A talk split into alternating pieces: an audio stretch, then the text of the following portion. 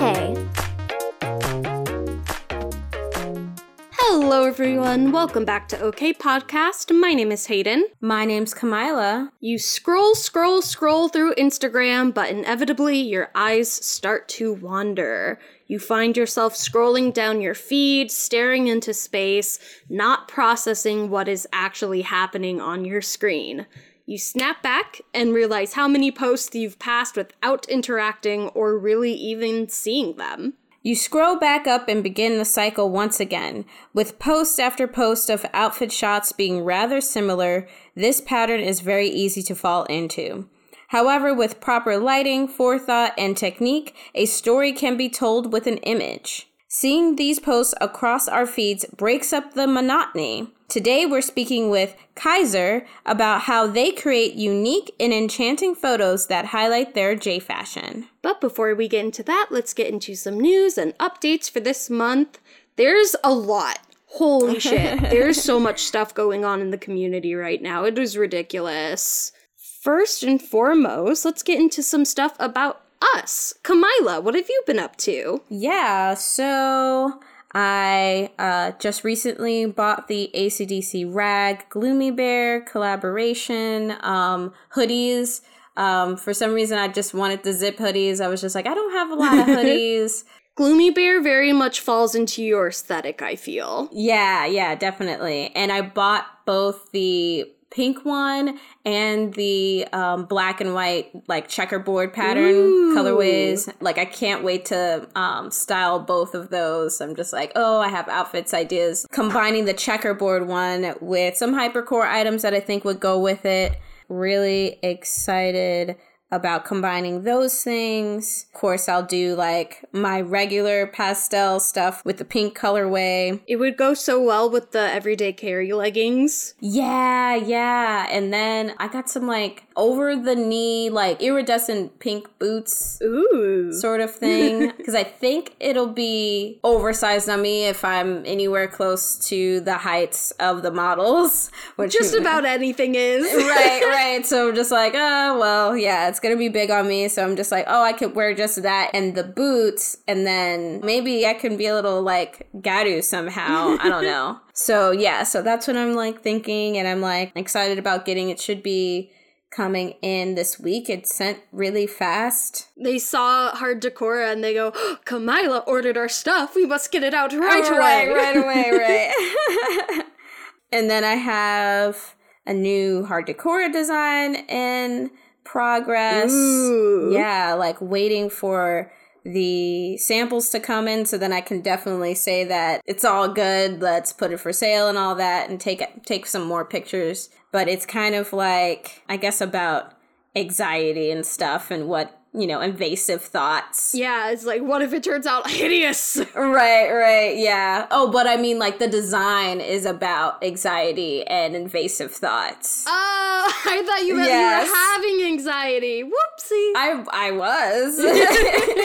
the first batch of samples went to the wrong address, and I got really upset about that because I'm just like, man, I could have, like, put this out earlier if it, if they came on time. But I took that opportunity to to change some things about the design and reorder different samples. I'm going to do t shirts and crop tops, a button and a s- sticker, and notebooks. So I'm trying to make it like it comes both in like a pastel and a black colorway. Nice, nice, nice, nice. I'm excited to see it, especially with yeah. my anxious ass. yeah, exactly. I hope people don't like take it the wrong way because, like, you know how people say, um, don't worry, be happy. Mm-hmm.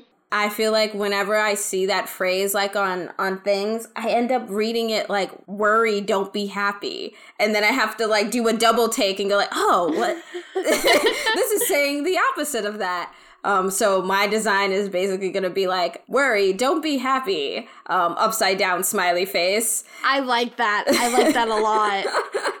That's cute. Yeah, so I'm just like, I'm not trying to tell you to do that. I'm just saying, like, that's what keeps happening to me. So. Your mind for parody is amazing. like, you come up with such the greatest things. I'm just like, where did that come from? what? How did you think of this? Right. Yeah. It's just it's his personal experience. You're bringing much needed humor into the calm, I feel. Uh, yes, hopefully. Yeah, exactly. There's so much serious stuff going on. Yeah, we need it. We desperately need it right now. Mm-hmm. I've also been dipping my toe into some design work. I have a couple of things that I managed to crank out. One of them, I was very inspired from my favorite cookie as a child, which was the circus animal cookies not animal crackers, the frosted circus animal cookies. I was like, I have to take these and I have to make them into something because they're so freaking cute. And I released a design based off of that. While I was looking for references, I realized that there's like 50 bajillion different versions of circus animal cookies for different wow, seasons. Wow. There's spring, there's mythical animals, which has like unicorns and mermaids on them. There's a Halloween version. So I'm like, I need to do one for every season now. and I'm so excited to do more for them. But it was it was a little complex, more complex than you think, just because there was a lot of little details I wanted to be sure I got. The font that they use is very particular and it was a little difficult to replicate and it was just like a lot of line control z line control z oh line control z. And i was just like i want to get this done. What program were you doing it in? I use FireAlpaca because i'm a baby. And i it's so it's simple it's easy to use it's very brass tacks bare bones and i don't get overwhelmed with it. And i've been using it since i was a kid. I'm like this is easy peasy the design looks great. Doesn't look like Thank you. You know, you use some sort of junk program or something. I don't know. Uh, I'm not like using the airbrush tool on full opacity. Yeah, right. Exactly. So you used FireAlpaca professionally. and I've recently been very, very obsessed with cows, and I oh, want yeah, cows like to be the new Dalmatian in Fairy Kei and Spank Kei. So I made a kawaii cow t-shirt. It's a cow with super big shiny eyes on a rosette that is on a t-shirt. And I'm very happy with how it came out. I'm thinking about maybe putting it on like a crossbody bag. Mm-hmm. And I just adore her. She's so cute. I love her so much. Excited to get my hands on my own pieces. So that's what I've been up to mainly. That is so cool though and we are now doing a monthly q&a and this is not like a q&a with me and kamila. It is a question that we pose to our listeners and we want to get your feedback and we will use it on the show. If you want to like be involved in the next one we um i guess the most popular spot is instagram. We usually do like an instagram story with a question box in it this month, our question was, What is your dream collaboration? And so many people just wanted Sanrio. Mm-hmm. So many people. And surprising amount. I was just like, oh wow, I thought it was gonna be I don't know, just different brands. I wasn't even thinking about Sanrio. Yeah, exactly. Um, Maho Queen, Jaded Island, Denny Plastic, Gummy Frog Draws, and Cozy Core all said they wanted Sanrio to collab with X brand, and that includes AP, Fancy Surprise, or basically any sweet brand there is. And it makes me wonder why it hasn't been done as often. Like, Angelic Pretty has done collabs already with Disney, and it just makes me curious if that license is a little harder to get a hold of, you know? Right, right. I mean, well, Adorned by Chi did a collaboration with Hello Kitty. That's true. So I'm just like, okay, well, that's an American indie brand basically too. And so I'm just like, okay, so that happened. Galaxy maybe did something with Sanrio or specifically Hello Kitty before, I think. So Sanrio has done some Lolita pieces. They did a collaboration with Advertising Balloon, which is a Taobao brand on Devil Inspired. They've done some Lolita pieces before. I guess I'm more curious as to why it's not more frequent. Right, right. Um, so we have Evergreen Frog that would like Lily of the Valley X Moss Badger, which I think would be really cool. Yeah, the their styles would really coalesce well. Yeah, yeah, I think so as well. Apfel Burn 7 says they would like Alice and the Pirates and Lord of the Rings. Oh, Yeah, that one's out there. I like that that. one's really cool. I like that idea. I yeah, I have you know and, an Alice and the Pirates piece, and I'm just like, yeah, I think they could totally work together. I probably wouldn't wear it because none of the things would be pastel, but what would that look like? Like, I'm thinking of jumper shorts, like OG style jumper shorts with like Schme- Schmeagol. Was that his- why you of that character? I don't know. I was just like Gollum. It's not Smeagol. It's Gollum. I haven't watched Lord of the Rings really, but I'm just like, wouldn't it be maybe they'd be more like theming it after the um, dwarf characters? yeah, the hobbits. The hobbits. Yeah, I'm just like, well, maybe you would dress like the hobbits, more like. but my mind came up with Gollum. Yeah, you're not going with Gollum. Your your goblin mind Ow! In my head. oh my god. came up with Gollum. It's like that's not the first character. He doesn't even wear clothes, does He He has a loincloth. I mean, has a loincloth. Or maybe we could just like the the conventionally attractive elf guy. Legolas. Legolas. There we go. I'm just like, yeah, we could be Legolas. I was gonna say, you know, the vertical prints. I was thinking of like an outline of sh- of of Gollum, like, and then Oh like in between would be like the ring, and then you would have the vertical pinstriping in between Uh-huh. each. Wow. That is what wow. That sounds not very good. Thank you for your honesty.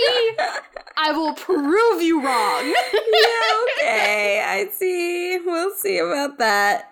Um, but yeah, I'm sure um, Apfel had a more like tasteful design in mind. I'm sure they they had something nice. We have Friltoria asking for Yumineko and Metamorphose. Yumi Neko is an anime which I've never seen Mm. nor heard of. So I have no comment on it, but Yeah, I I hope don't it would either. look good or it would look good in your head. Mm-hmm. that was the question we had for this month. So if you would like a fun question, a fun fun little head scratcher, stick around on our social media and we'll be posting another one soon. Yeah, I, I've been liking doing this and getting people's opinions and feedback and stuff. The engagement is fun. Yeah.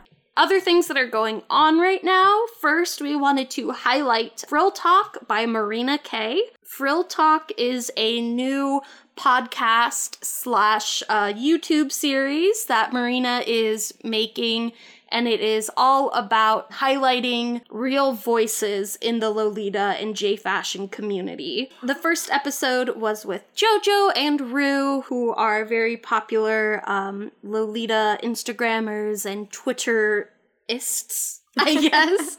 Great people. They're very like people who are um been in the community um a long while. They're very active veterans. Right, right, exactly. Which is awesome. I feel like the um channel isn't about just, you know, just talking to people who are like, "Oh, we're just like influencers."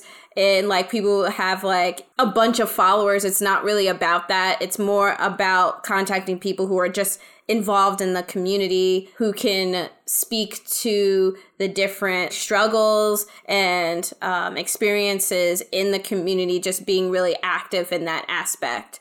Um, because not everybody is going to have you know the same experience. And also like even with me you ask me the same questions. Like i might not have experienced some of these different struggles just because I haven't been active in, say, the Lolita community for years, or even in a way of just like, I've been going to these tea parties or really active in the online forums and seeing what people are saying about different releases, different people's pictures, different. So I, I think it's a really good segment that she does. Yeah, so if you haven't already, go to Marina Kay's channel, go watch Frill Talk, go watch the rest of her channel. It is so good. Marina is great. Yeah, so um, one of our previous guests, their store, K Collective, was broken into. They don't have a GoFundMe or anything like that going on right now, but they said the best way to support them through this is to go shopping on their site. They're currently getting together what the damages are, the amounts of that, and what their insurance and stuff can pay. Thank God for insurance. Mm-hmm, mm-hmm. I guess something similar happened to Fickle Wish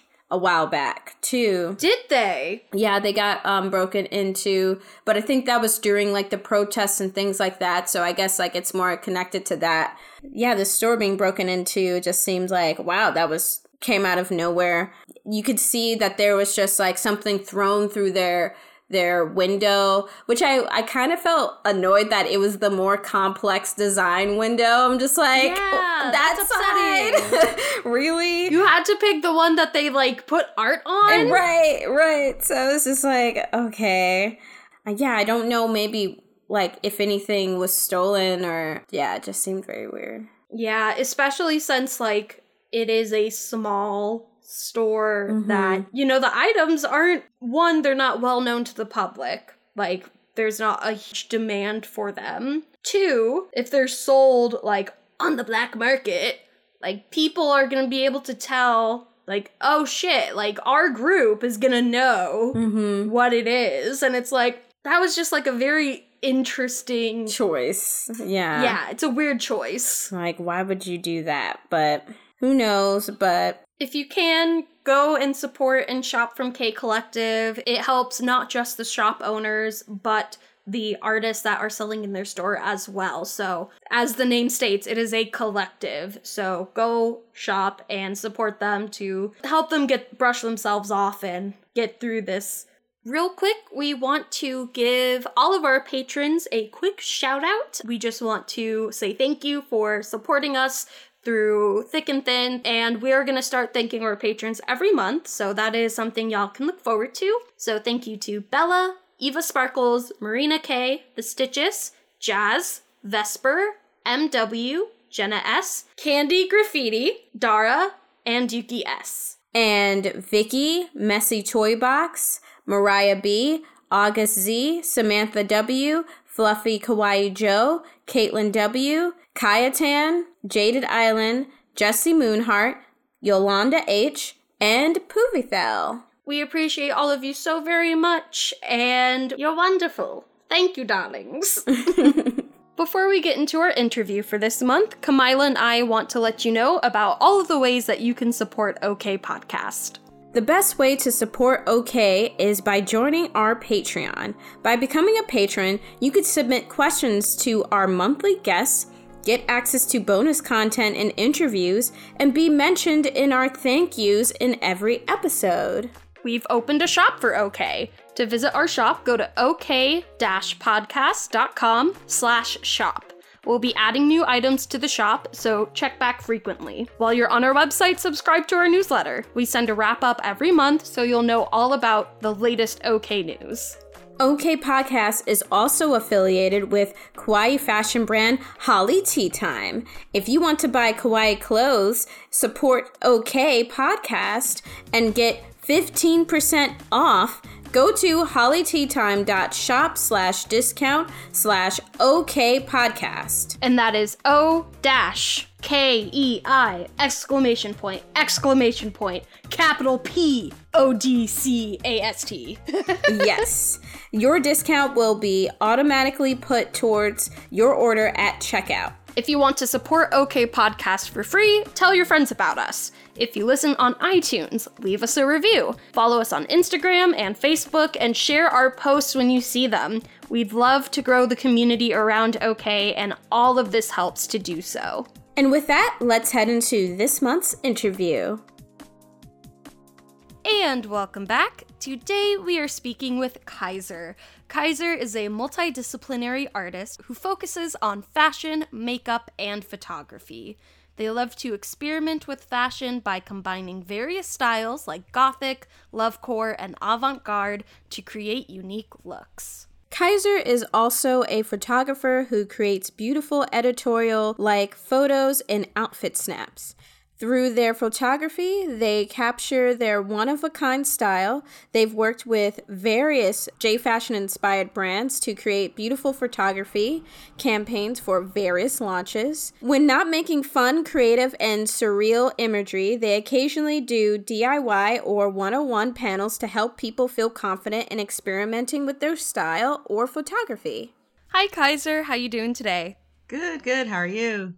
Doing well. It is cloudy and cool here. It's like that perfect time to open up the windows and like start to get the breeze in. I'm loving the weather. Yeah, I'm excited for the extra uh daylight hour. oh my sure. god, it tripped me up so badly when the clocks went forward or did they go back? I don't know. I never know. I was messed up for like a good for a good week. I didn't know what was happening. I was like, I'm exhausted. What is what's going on? Yeah, and I like forget that that happened. I'm just like, oh, that something significant happened to my time. Things feel a little different. It really does.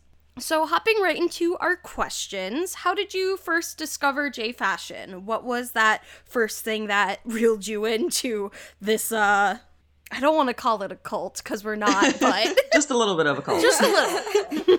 so yeah, I'm like originally from the South Bronx, and like music was really big in my house. Actually, it's really interesting because like at the time you didn't have, I don't know, you couldn't like go on the internet and search things. You had to like have it available to you locally. So I used to like hang out in the village, which is like a really big like alternative fashion kind of hub in New York. And then uh I got super into actually music, like especially Japanese music, because I was already into anime and pop culture, but I was like, ooh, music. So I was listening to like Japanese hip hop, pop, J rock, and like VizK. Yeah. And then like reading like manga, like especially like um Ai Yazawa's like Paradise Kiss and Nana, like which had like tons of like fashion influences too. Those were like all the things that kind of geared me toward like you know, I would see VizK and I would see like, oh my God, look at those outfits. What are they wearing? And then I also had a friend in high school who dressed as Mana every day. Ooh. I didn't know who Mana was, and I was like, who is this girl? She also took the same train as me to the Bronx. So I remember being like, hi, train buddy who dresses like Mana. Why do you dress like this?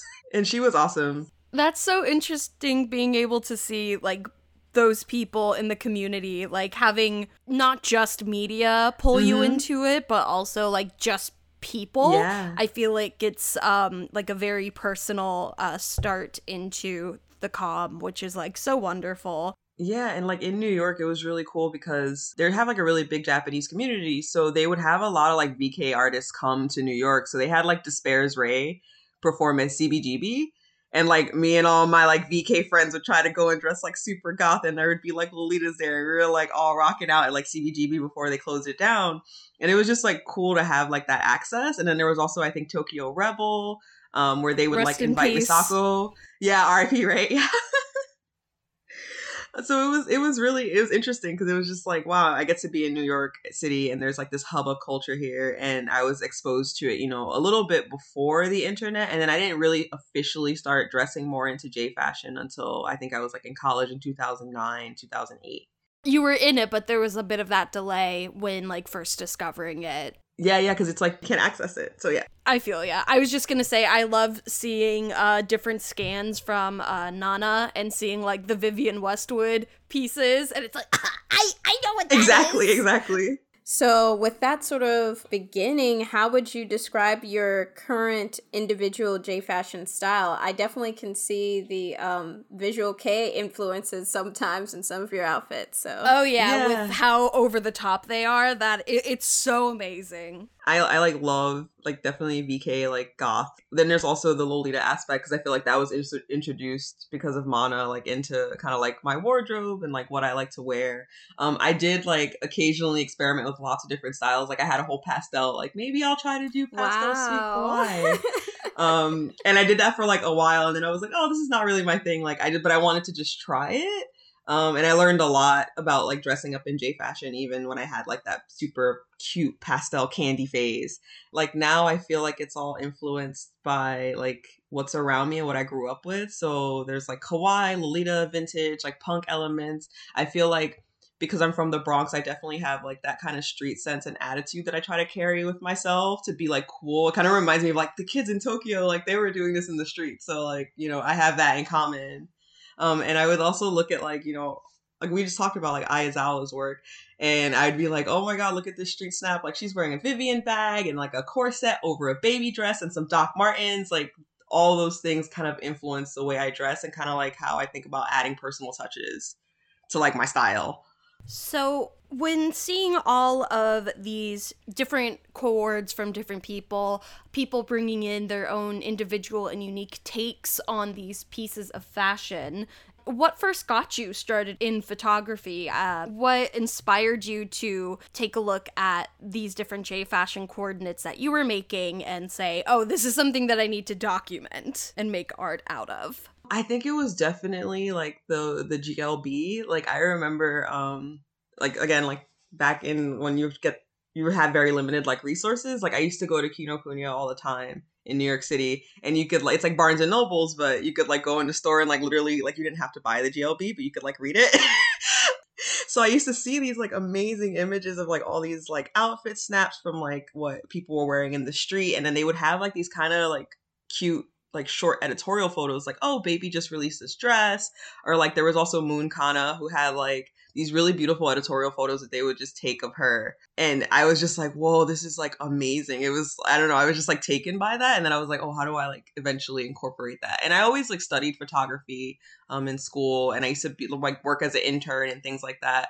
But i guess more recently i'm getting more into like that that side of like my artistry of like oh this is like the things that I used to love. Like, how do I like bring that to everyone else? I miss the the over the top collages in oh different God. like GLBs and releases from like AP, B- BTSSB, where it's just like everything is in your face. There's no negative yes. space. It is all covered, and I miss those so much yeah i like i don't know it was like my my mind was blown. I was like what? Like this is like something because it's like you know you go to like look at regular fashion magazines and it's like kind of a little bit stuffy sometimes and just like oh my god look at this like thousand dollar dress like shown in like the most boring way. And then you look at like glb and it's like whoa like this concept like look at this alice in wonderland photo right. shoot or like look at this you know they create their own worlds. Exactly i feel exactly. like that drew me in more as like a i want to be in this world so like when you start doing like these photo projects how do you first approach them? Like are you going at it with a theme in mind or certain t- products or outfit you want to display?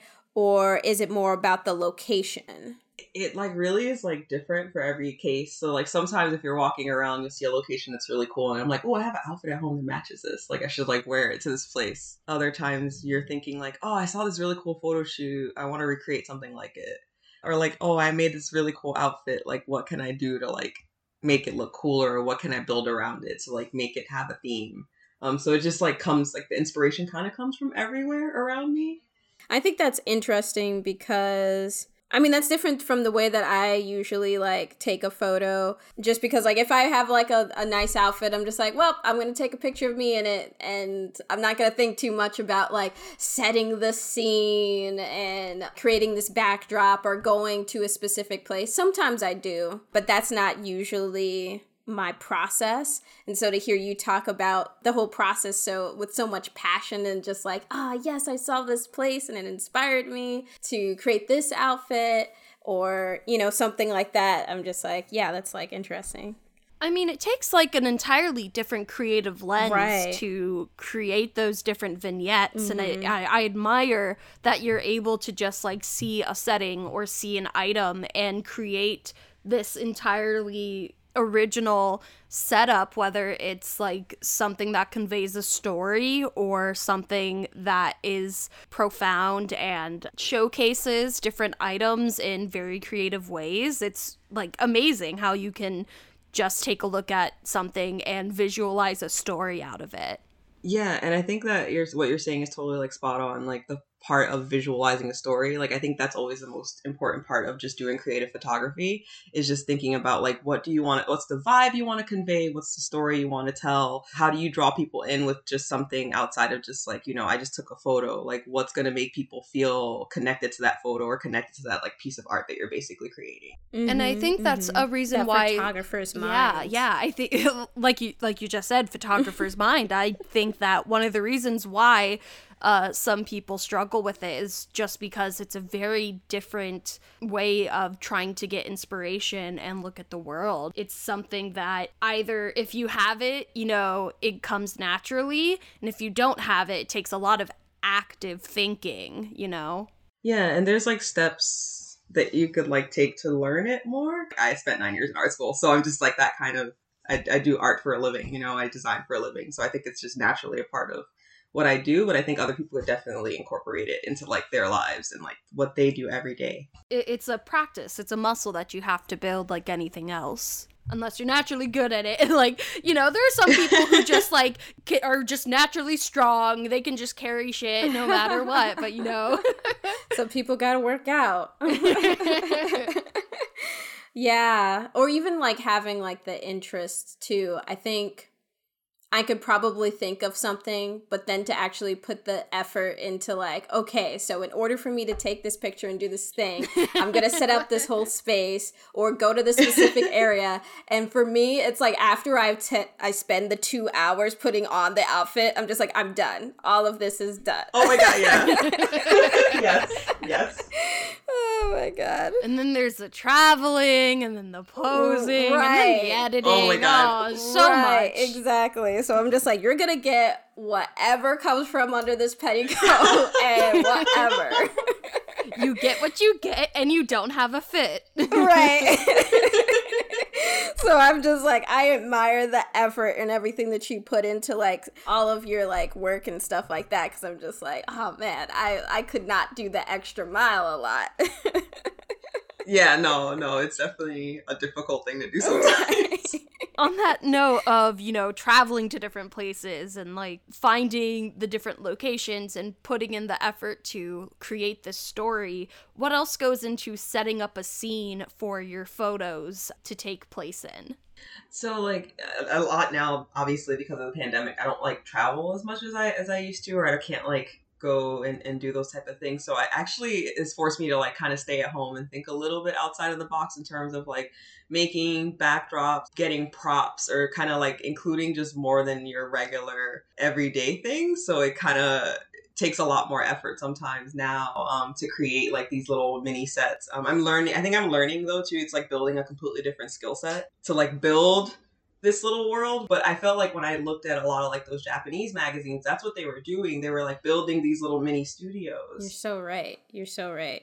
On that note, I want to share this other photographer who I just followed because the way that they and they're verified on Instagram, so you may be familiar with them, but the way that they set up their scenes, you think that they're in a studio, but they Is it Kimberly? Are... Yes! Oh my god! Yes! wow.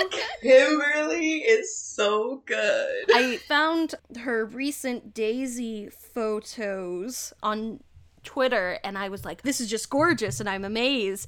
And then I scrolled through the photos and saw her space that's just a bedroom. And I was flipping out. Like we said, the amount of work is absolutely phenomenal but the imagination and creativity to take such mundane items and turn them into something magnificent and magical in that way is it's amazing i cannot comprehend it.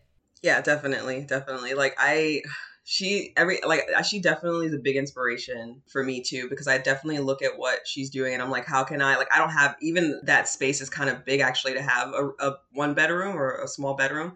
Like I have like maybe half of a living room or something that I can work within that space. And I, but still there's so much you can learn from her because she just uses that space so well and she's so creative and how she sets everything up and she like was like I went to Michael's and bought all this stuff and I glued it together and now boom like I have a Vogue photo shoot in my living room like It's amazing. My big thing is like, you know, she she used all of those sunflowers. Um I said daisies, I think. They're sunflowers.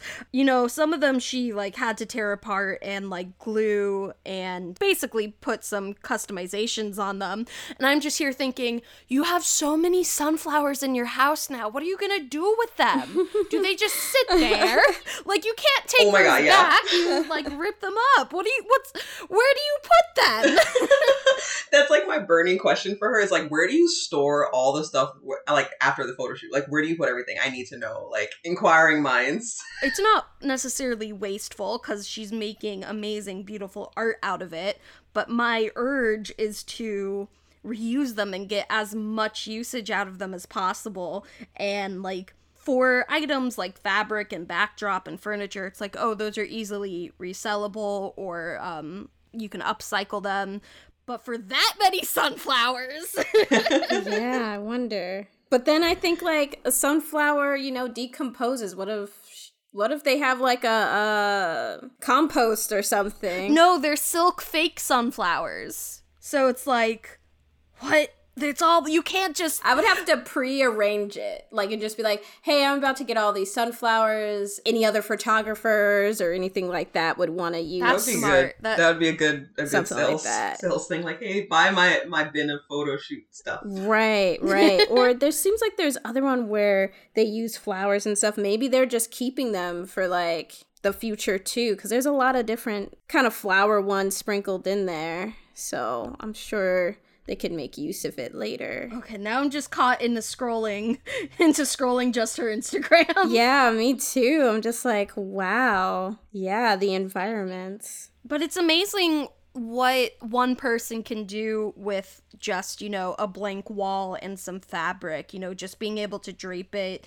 in a very artful way and very purposeful way can really make a huge difference. Um, I'm looking at the Love Core lookbook roulette that you did, and just with draping some red fabric and some ivy on the ground, like you have created a studio, a backdrop, and you can make it look like you are an entirely different place. And that is just so fantastical to me.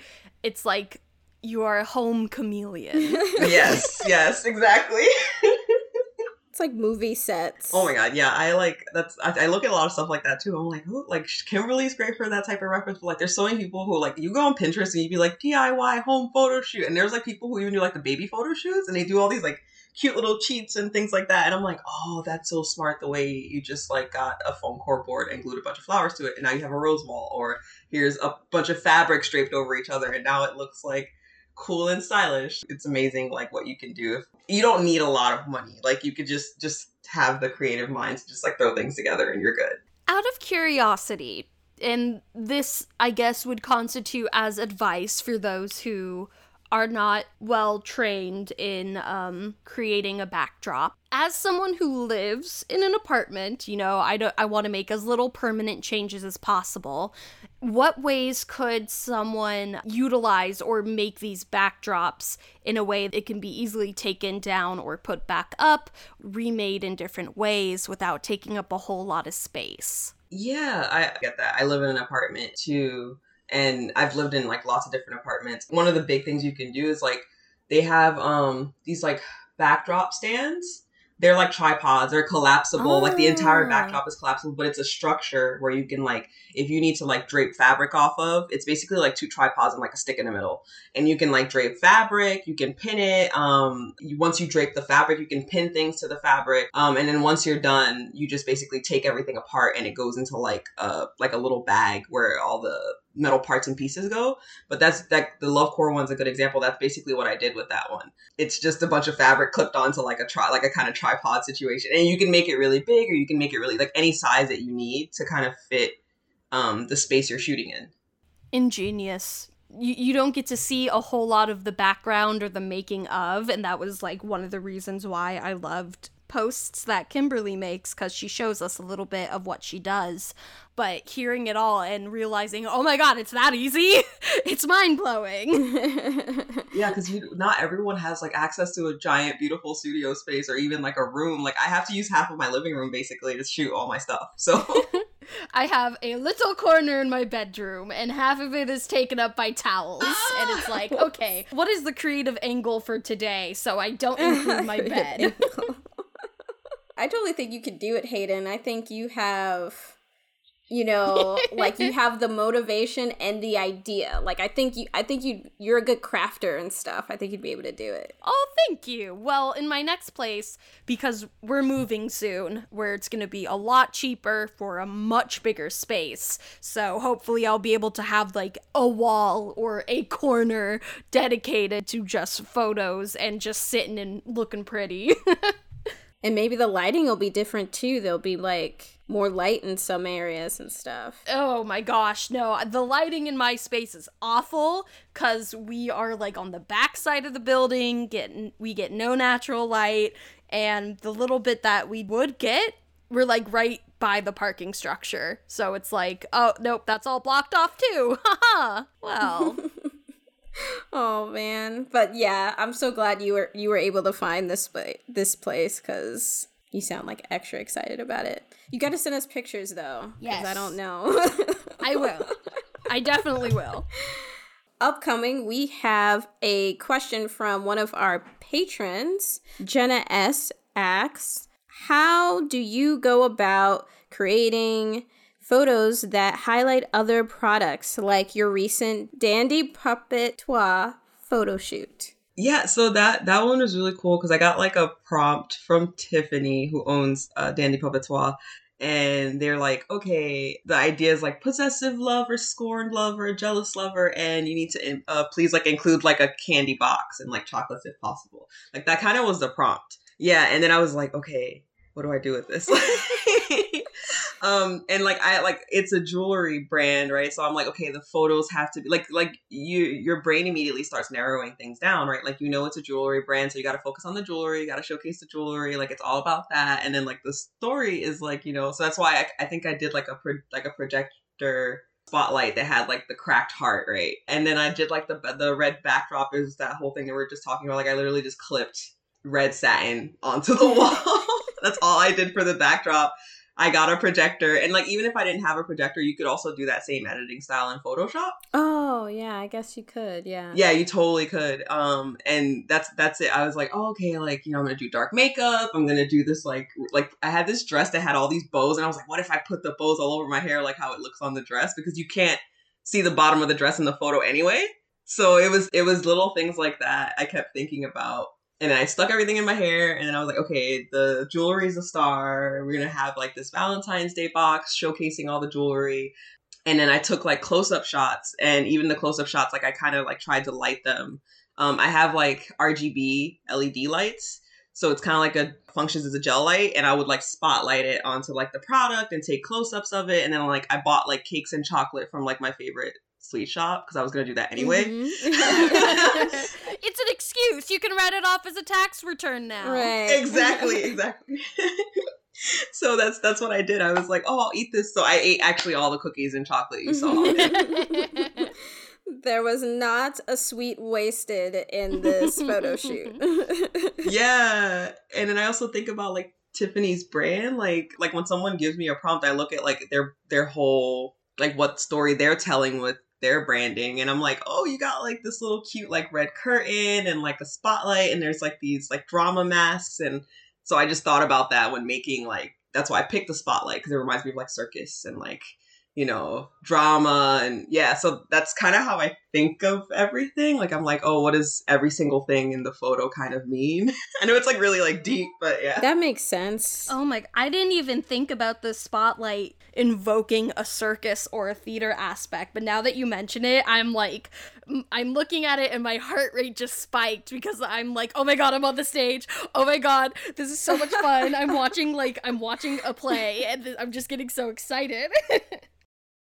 Yeah, it's got this like mystery to it. It's like mystery yes, Valentine. Exactly.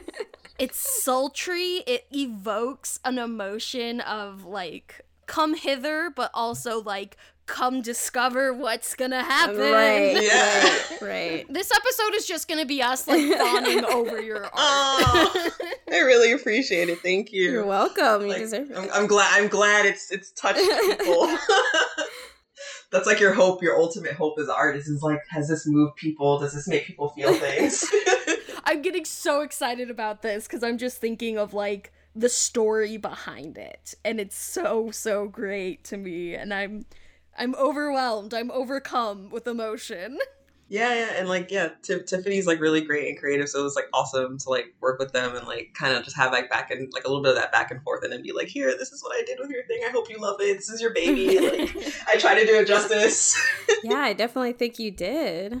Most definitely. And if you don't get a prompt, um, for example, if Tiffany was just like, here's the thing, go have fun, how would you approach that sort of situation?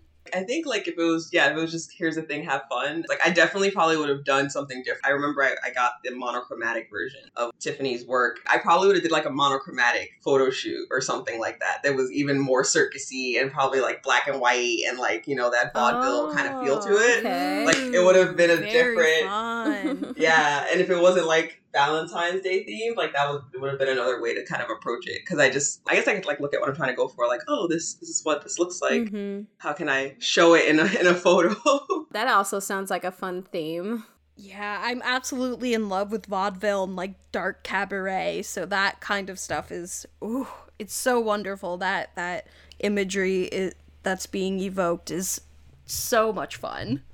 So you mentioned Photoshop and how you can achieve different effects with it. What is your editing style or what are your favorite apps to use? Whether it is on the phone, maybe a couple on the phone please for people like me who can't afford different programs, but even desktop programs. What uh, tell us everything that you use. yeah, of course. Oh, you're you're- like you're gonna be kind of surprised. I can use Photoshop. I actually do not tend to use Photoshop too much, but there is um, a Adobe app called Lightroom, and I think it's I'm pretty sure it's free on mobile because I think I did like a whole um, photography 101 creative photography for Bay Area K. And I talked about the different programs that I use, and a lot of them are mobile or free.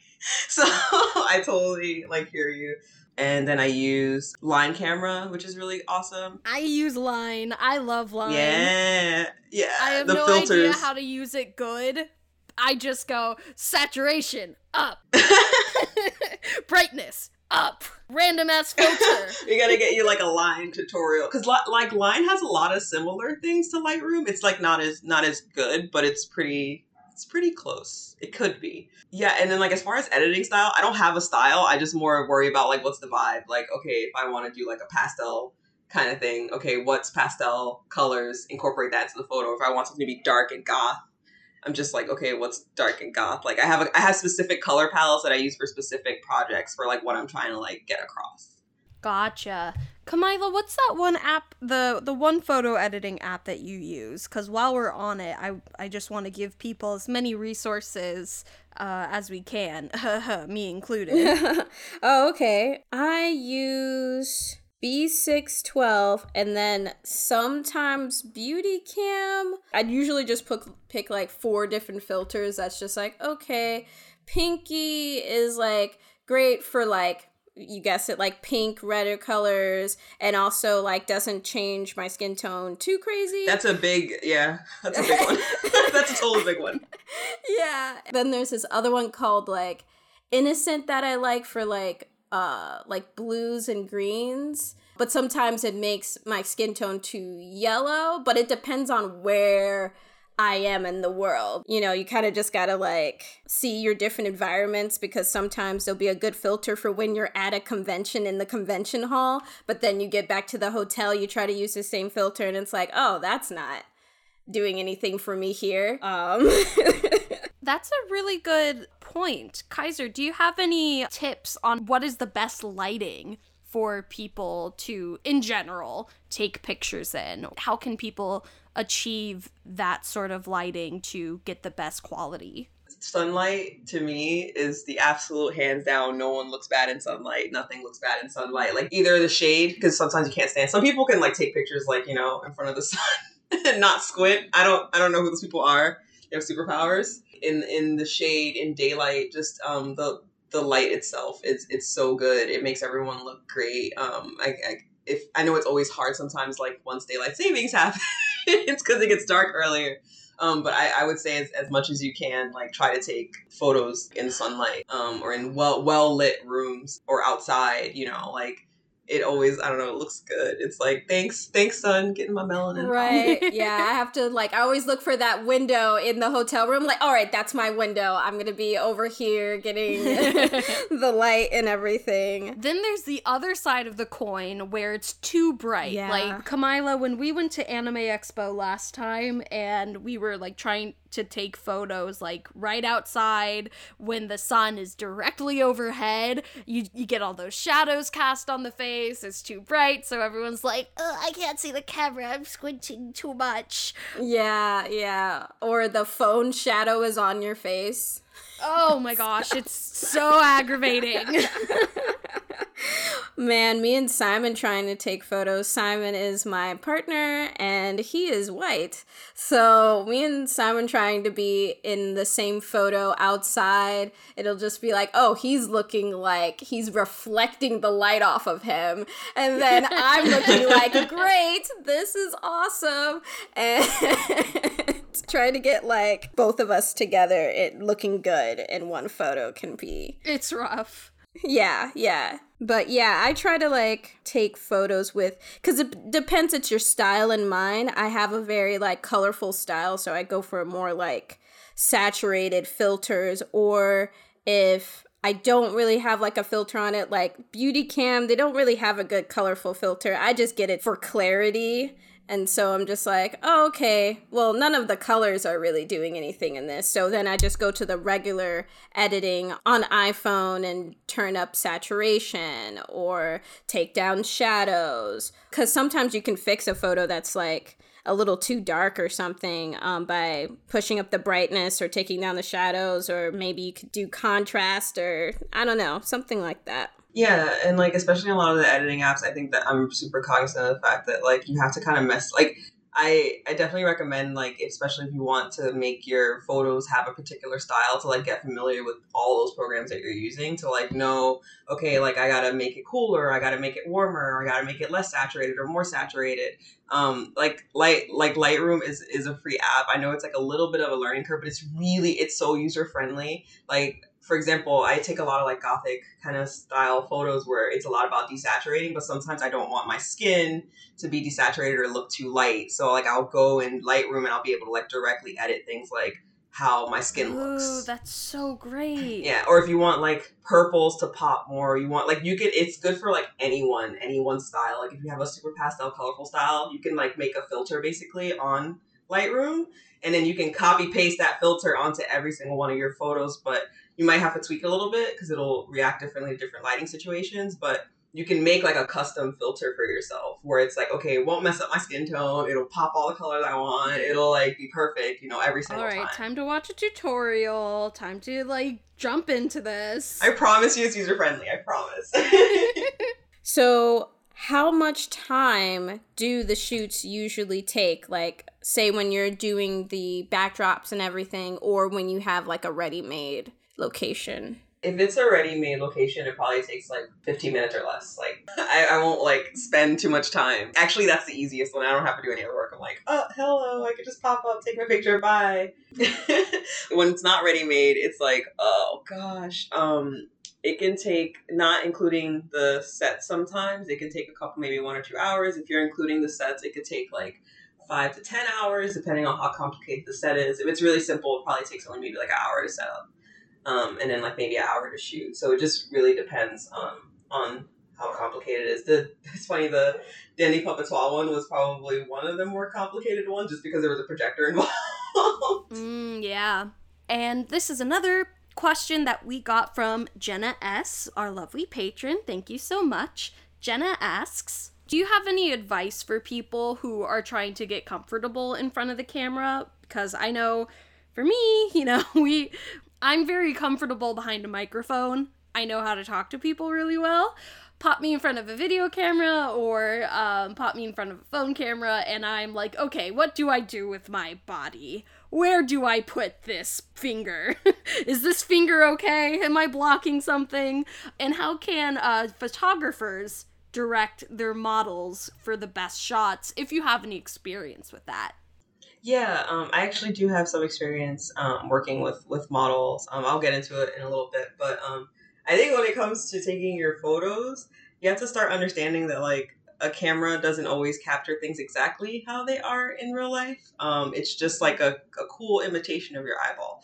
And I think that's like the first step. And then the other thing is that practicing is what makes you the most comfortable. Like you're gonna just have to practice whether it's in front of the mirror. Like you don't have to post every photo, you know, you take of yourself, but like just like sit down in front of a camera and like figure out what you do and don't like about you know um, your photos. Like there's tons of tutorials that people post online. Like you can literally look up like five poses you can do if you don't know how to model like to make your photos look good. Like there's so many. And they have them for like people who have like they're different sizes different statures um, and and they tell you like hey like maybe you want to pose like this maybe you want to pose like that. It's kind of the only way i feel like you can get comfortable is just by practicing. I'm sure like when you you're you're practicing interviewing and speaking with people, like that takes time to kind of build that skill. Yeah, it's similar to that. And then um, another another thing people I don't think know because we're talking about like camera technical things. It's like don't stand so close to the camera. Like I think people like are so used to like because the camera has like it's a lens and it's curved and basically it's gonna distort the way you look the closer and also with cameras the closer you are to the camera the bigger things appear which if you want to do that on purpose to make some kind of cool stylized looking thing where maybe you want your shoes to look really big like a Bratz doll or something or you want you know a particular aesthetic that's fine. But like if you just want to capture something that's maybe more accurate to what you look like like step away from the camera actually. That's probably like one of the 101 mistakes. Yeah. As far as like directing i'm i'm very like um I want my models and my subjects to feel as comfortable as possible because I feel like the more comfortable someone feels when they're there, like it's nerve wracking to have someone basically point a camera at your face and tell you like they're t- you know take pictures of you. So it's like having that dialogue with your subject. Like, do you have photos that you like the way that you look? Because I feel like if you're a photographer, you can look at someone's photo and say, oh, "Okay, I get what the photographer did there to make you look like that." Um, it kind of does work that way after you do it for a while but it's like having that open dialogue and also like if someone doesn't have the experience like making them feel comfortable and telling them like hey i know you don't have the experience but like i'm gonna like pose you i'm gonna direct you like you know tell me if you like the direction we're going and if you don't like like it's like a lot of open dialogue. Like some people i'll just sit there and like shoot. I feel like it's up to the photographer because i feel some mm-hmm. photographers make their subjects feel bad. Like i've been in that position. Oh no. Yeah yeah, like they'll be like, "Oh, like you're not like this tiny skinny person." Like, so I don't know what to do with you, or I don't know That's how to awful. shoot you. Yeah, yeah, and I think I think I don't know. I feel like it happens a lot with certain type of photographers, but I feel like really great photographers they make their subjects like shine. Like that's to me the point is like you have to make that person look the bomb. Like they have to like from the photo, the color, the composition. So like when I'm working with models, like I will direct them. I try to make them feel comfortable. I try to make sure that that because it, it shows in the photography if your subject's uncomfortable. I feel like mm-hmm. yeah, it's and it's damaging this person's self esteem too. Like if they if they feel like I don't fit this arbitrary beauty standard that like I can't photograph well. I don't think that's true. I think like almost anyone can photograph well, but they just have it just has to be the direction has to be there. If you're trying to take someone's photo and you're having any difficulties, do not blame it on your model. exactly, exactly. It is not their fault. I yeah. I personally will blame the photographer all the time. I'm like, nope, you're the photographer, you're the expert, you make it look good. Like that's right. not on the person. Exactly. Like you're the photographer, you got to know how to take a good photo. It's not because of the person's body. I don't understand that. I really need to go back and thank some photographers then because there are definitely yeah. some pictures that I look at myself and I'm like, damn, why aren't I a model? like, why aren't I getting yes. paid for this? yes. Those are the ones that we should go back and just be like, thank you for everything. absolutely, absolutely. Like those those photographers, I feel like they're gems. Like I'm just like, you are the best human being to ever walk on this planet to make people feel like that. Because photography is also about like you have memories and you're gonna look back at that photo and then you're gonna be like, did I have a good time when I took that photo? Did it make me feel good or did it make me feel awful? You know? Yeah, yeah. Like the reins- reassurance during the photography process of just like, oh man, this is looking great. Like stay right there, or I'm gonna move over here. You know, so then it makes you feel like, oh yeah, I'm doing a good job at being cute right now. Yes. No, whenever like people take my picture and they're very quiet, oh, I'm like, oh god, I look awful. God, Oh god, they hate me. Oh god, I'm doing something Yeah. wrong. Is there something on my face? like I gotta remember that too because I think one time I was shooting my friends and I was really quiet because the photos were so good that like I like couldn't say anything and she's like, "Are they good?" And I was like, "Oh my god, they're amazing!" I just can't like, tell you right now. I can't convey how amazing it is. So sorry if I've ever done that to someone, but that's a good good tip to remember. Right, right. I just get nervous that like I can take photos when I can see myself in the photo because then like you say you put your phone against something on the ground or a table or something and I'm like, "Oh, okay, I'm doing this. I'm moving this way." Sometimes I'll go to um some gyaru magazines and just like I really like their posing there. They look like they're having so much fun and I'm like, "Ooh, let me try to practice some of these." But then, like, if someone else is holding the phone and I can't see what I'm doing, I'm like, I don't know. I don't know anything about moving my body anymore because I can't see it. And is this good? And I don't know what it is about, like, just not being able to see it that I'd like lose all concept of posing. yeah, it's it's definitely like a muscle memory thing because I used to I used to have that a lot like in the beginning when I first started shooting myself. Like I would I would know when I'm looking at the camera or mirror, like, okay, this is what my body's doing. And I'm still not that great at it, but like at least now I'm like, I'm like, okay, I think my arm usually does this, and then I cross my leg. Like I'll do things like it was like cross your legs, stick your face out, put your hand on your hip. Okay, I think that's the thing. And then if it comes out good, I'm like, okay, I remember that. It's like a dance almost. Like you have to remember the steps, and then and then it'll come out okay. Um, but I do a lot of self portraits, so I have to see what I look like. Like I, I can't really sometimes pose too well otherwise. Right, right. Yeah, it's hard. Or like having a photographer that like Simon's a good he's gotten like way better as at like taking photos of me, but there would be times where I'm just like, Simon, you've cut off my foot. What am I gonna do with that? my foot is cut off in a weird way. And it's just like it's like the the composition or something like that, or trying to get like what you think looks good versus what the person who's taking the photo is. Because um, I'll be wearing a crop top and I'm like, my stomach looks terrible right here. If my stomach does that, tell me to turn or do something else. Yeah. There's definitely times where I've like I've angled my face in a certain way that I'm like, oh yeah, I look so powerful right now. That I look at the photo and I'm like, uh, no. oh my god. Or I take photos of Simon and I'm like, yeah, this looks great. And he's just like, I don't like it. And I'm just like, why? He's like, I don't know. And I'm just like, okay, what what does he want in the photo? What's the the good features that he's trying to show off? You know, it may not match up with with what I think are his like features that I like or whatever. I like that idea about like looking at previous photos that the person has liked of themselves so then you can get an idea of like they don't like downward angles, they like straight on, something like that, nothing too extreme or they like the filter to be more like 90s grainy with some sparkles or something. You know, I try to take the picture everybody be looking like uh decor candy uh, people. Yeah. And like even like some people like I've done that and then they'll be like, "Oh, I like this photo cuz it makes me look more feminine or I Uh. like this photo cuz it makes me look more masculine." And even that like plays a whole thing into what people think is like feminine and masculine too because we all have different Right, interpretations. what I find my big issue is is that because I can't see for crap glasses all the time, and even then, I, I it's still oh I always need a new prescription. But you know when you're already like arm's length away from your phone, y- you already are distorting like what you see on the screen from when you actually take the picture.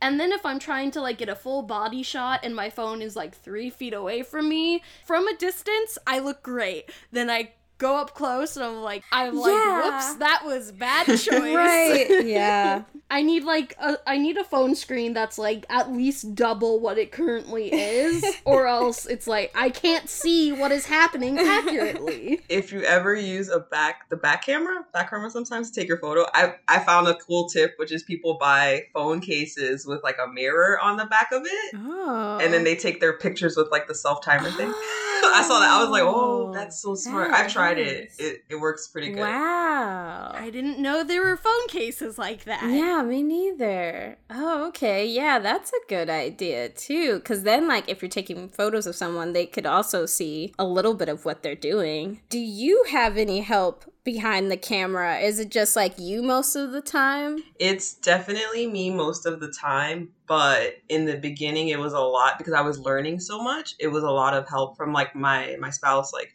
she's super awesome and everything that you were just talking about totally happens. It's like, what do you like in a photo? What do you like in a photo? And then like we like completely different things. it's like it's a trip and then you're like directing and you're like, no, I want it like this. And then I kind of feel bad since I was like, no, take it from Right, because. No, then they're that." like feeling bad, like I did a bad job at capturing you, and I'm just like, ah. yeah yeah i i will i will say like if you're if you're in, in that kind of couple Mhm. situation like just have a conversation with your partner and be like it's not you it's not you babe it's it's just what the way i want it it's like this Right, right. And you're like you're doing a great job. You're taking time out of your day to take these photos. Exactly. exactly so it's it's like a back and forth so always be super kind to your photographer but nicely tell them like this is kind of not what I want. Right, right. yeah and and they like like she's really great she totally understands like you know that we have different stuff because sometimes i take pictures of her where i'm like you look bomb as hell in this photo and she's like i don't like it and i'm like oh Yeah. like I don't Like, know how that's okay. possible, but yeah We're blinded Yeah, by yeah. love. That is Right. the problem. yeah exactly Right. right, exactly it's like my eye is doing this. I'm just like, no, I think you're just like, you know, smoldering or something. Like, no. like incorrect yeah yeah so so in the beginning it was a lot of like uh, her helping and then later on like i started getting more confident with at least how I, I could pose and how i make myself look and then i also like have apps where i can like see myself on my phone screen like before i take the photo so i can like really tune in my pose um sometimes like i'll take videos and take screenshots off of videos yeah, I'll do like a bunch of crazy, like ridiculous poses, and I'm like, okay, do this, do this, do this, and it's like, okay, cool, like that looks good, and then just take the screenshot and like put it as a photo at the end. Like with video, I actually need her help a lot. Not so much when I'm doing like those really simple like fashion transition videos, but I did like a more fashion editorial video um, where I was like a mermaid or something. I think that's what the video was. And she helped me like shoot almost everything. Like I sat there and was like, I want this kind of shot, I want that kind of shot, and then she helps me like you need more help, I think, with video than like a still image. Especially if you have like something very specific in mind and you can't communicate it right. It's like, no, I, I want it to be this way, Right. but uh, I don't know Yeah. how. You can always always tell your partner to do like the three angles. So you do like high angle, middle angle, and then have them squat, and like just make them t- like always take those three types of photos or something. Yeah. Um, so that you could like get you know all the angles and everything. Like there's there's tips or like you know show them videos like hey can you please make me look like this in the photo. Communication is key. Right, right. Or take one of those photos that was almost right. I'm like, that one was almost right, but like, just move over to the left. Like, I'm gonna do that pose again, and then you like do this other angle with it. Or sometimes I look at a photo that I was like, this was bad, and then I'm like, oh wait, this might be good actually. I don't know what changed between yesterday and today, but it looks good to me today. And I totally feel that. I totally feel at that. At that point, I'll go back to Simon and be like, I think some of these were good. And he's like, see, yeah, see, I knew there was something there. I knew I saw something. my my spouse she also helps me sometimes like if a setup is like particularly complicated she'll help like the danny puppetois one is a good one like with the projector there was like a whole thing with that and then like i had to like do test shots and i'm like running back and forth between the camera and the, Oh, behind the projector and sh- and she's like do you need help setting up the projector? And i'm like yes. But you can you also can really do a lot on your own. You'd be mm-hmm. surprised like how many things i've just been able to like oh i didn't need anyone's help to do that Nice, nice. I, I wanted to ask this question as well, and again, something that we didn't write down, but I know people like myself, you know, I'm fat and I've always have been and it has created a lot of insecurities for me. Like I know I'm attractive, like hello, but when trying to take pictures, it can be difficult trying to get that same feeling from looking in the mirror and then taking a photo. They vary greatly. Do you have any advice to people who are having difficulty capturing how they feel in their photography. You know, even before um, we were saying, "Oh, hey, you know, you take a picture one day and the next day you see it and you feel you feel better about it." Sometimes it's that. Like sometimes just take a break between like if you if you're taking photos and you're not feeling it, you're just not feeling it, it's okay.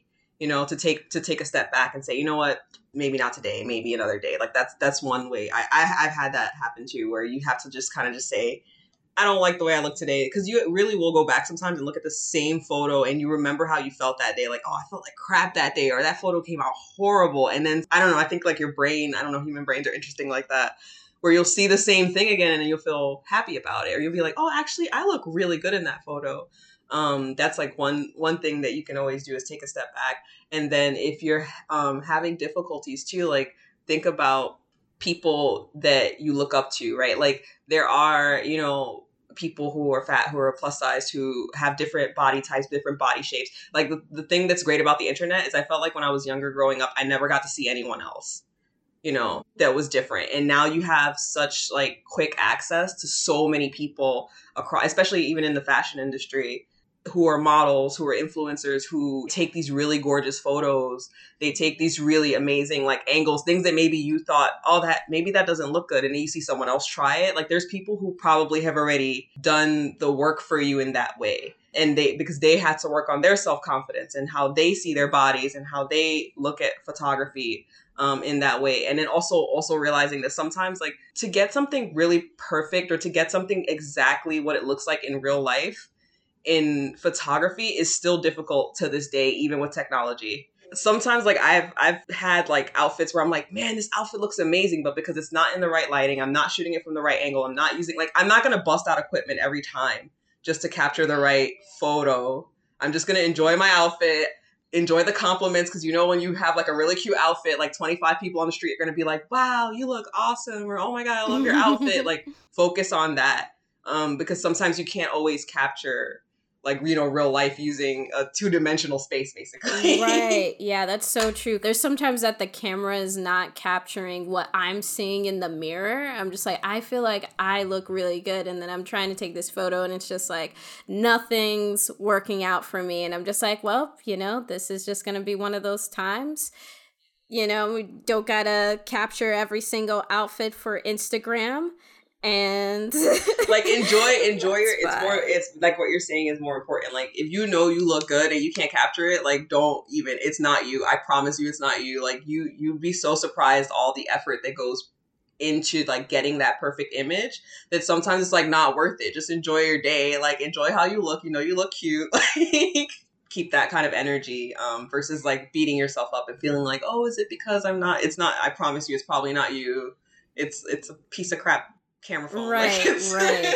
oh man, that is the one thing I'm very jealous about iOS users for is that their cameras are real fucking good. Yeah, yeah, and I think that's important too. Like, yeah, or like one exactly. of my friends, um, she has the most up to date iPhone. And so I took some pictures before going to hang out with her. And I was just like, oh, I am not feeling any of this. At the end of whatever hangout we were doing, she was like, oh, let's take a picture. And I was just like, oh, I'm going to look terrible. And then I see my face in that picture, in that photo, and I'm like, what? How is this better? You, what? Uh, we have the iPhone, and you you're not using any app or anything. You're just like you doing the regular thing, and it's just like captured my skin a lot better. And the little light that we had in that car was a nighttime, and I was just like, wow. Technology. Yeah, yeah, yeah, totally.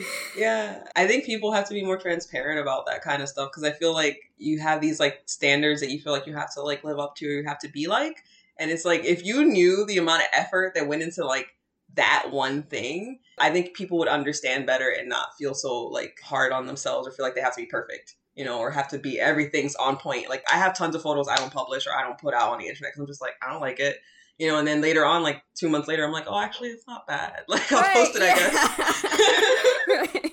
yeah, or uh, the room. Yeah, the room lighting could really mess stuff up because I was taking pictures at night. Uh, I think I did that photo shoot that was about what if Decora was in the 80s. And I was just like, oh, the first like 20 photos, I was like, this is not working. Like, it's way too dark, but it's like, it's nighttime. What am I gonna do?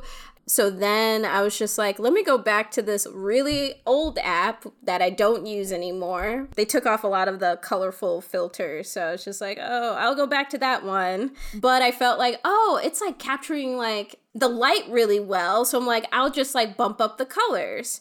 And then I went into the hard decor room, which which has that one pink wall, and I was just like, "Oh, this looks so much better in here with like the one pink wall." Oh my and, You know, whatever lighting is in here, and I'm just like, "Oh wow!" And that that was definitely one of those days where I'm just like, I have a hundred photos of this one thing, and it just gradually got better. yeah, yeah, yeah.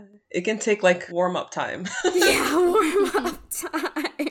I find the thing I'm most insecure about is my camera quality. I'm Mm. very thankful that Line has a sharpness slider Right. that I can like pull that up and it's like Yeah. now it looks so much more high quality. Right. Nobody knows I have a shit camera. yeah reminding people that it's not it's not them it's the camera it's the lighting it's the poses that you're able to do to even like be in the phone. Sometimes like you can get a really cool angle when you're out somewhere and there's like a stage or a platform but like in your apartment there's just so many different factors trying to like take a selfie or something. Don't blame yourself with it. The world hates photography. Yeah. And it's constantly It's- against us. yeah don't don't internalize it. Don't internalize it. I, I i think also like there's a lot of like influence of like you know cis dudes being like this is what i think looks good you know and the more diverse people and i think more people are involved in photography and are taking different subject matter and different angles and different i think the better off it's the the medium is going to become and for everyone else to see themselves because i feel like for a really long time it was just dominated by like one group of people. Where now because everyone has camera phones and everyone has like access to to even nicer cameras you see so much beautiful photography out there. Like there's just like capturing different ways of life different styles different um, body shapes different um, gender identities. Like it's really really awesome. Like I, i'm like blessed to be alive during this time because like if you look at like old photography it was like kind of stuffy and lame. Yeah. Everybody go out there and experiment. Where can our listeners keep up with you? Uh, so I mostly post a lot on Instagram on curse.kaiser. Um, I actually still post on Tumblr. Wow. I feel like Tumblr's making a comeback or something. I feel like I'm hearing that and I and it's piquing my interest. yeah, I, I was like, I'm not giving up my Tumblr account. um, and I've also hosted panels for Bay Area K on photography, like outfit experimenting and accessory crafting. So if you want to check out their Instagram and their YouTube, you can find like the tutorials um, and the panels I've hosted there. Wonderful. Thank you so much, Kaiser. It was so great to talk with you, and you gave us such amazing advice for photography, and seeing your photos was absolutely amazing. I mean, I've followed you for a minute, and just I Aw, always see them, and I'm like, ah, wow, it just hits every Mhm, time. Listen, once this pandemic is over, I'll like make my way around the country and start like shooting everyone in the J fashion community. That's like one like, like deep dream project that I want to I want to do is like shoot everyone in Oh, like the that'd North be so much yeah, fun. That'd be great documentation. So again, thank you so much for giving your time and ha- sitting down with us and giving this amazing advice and sharing your story. We really do appreciate it. And again, if anyone wants to follow Kaiser, we will have links in the description. Go follow them everywhere you can because their art is amazing and beautiful. And with that, and just follow along with this, Kaiser, we'll throw it over to you in a second. This has been OK Podcast. My name is Hayden. My name's Kamila. And My name's Kaiser. yeah, Yeah. you did it! We will see you all next time. Bye bye. Bye.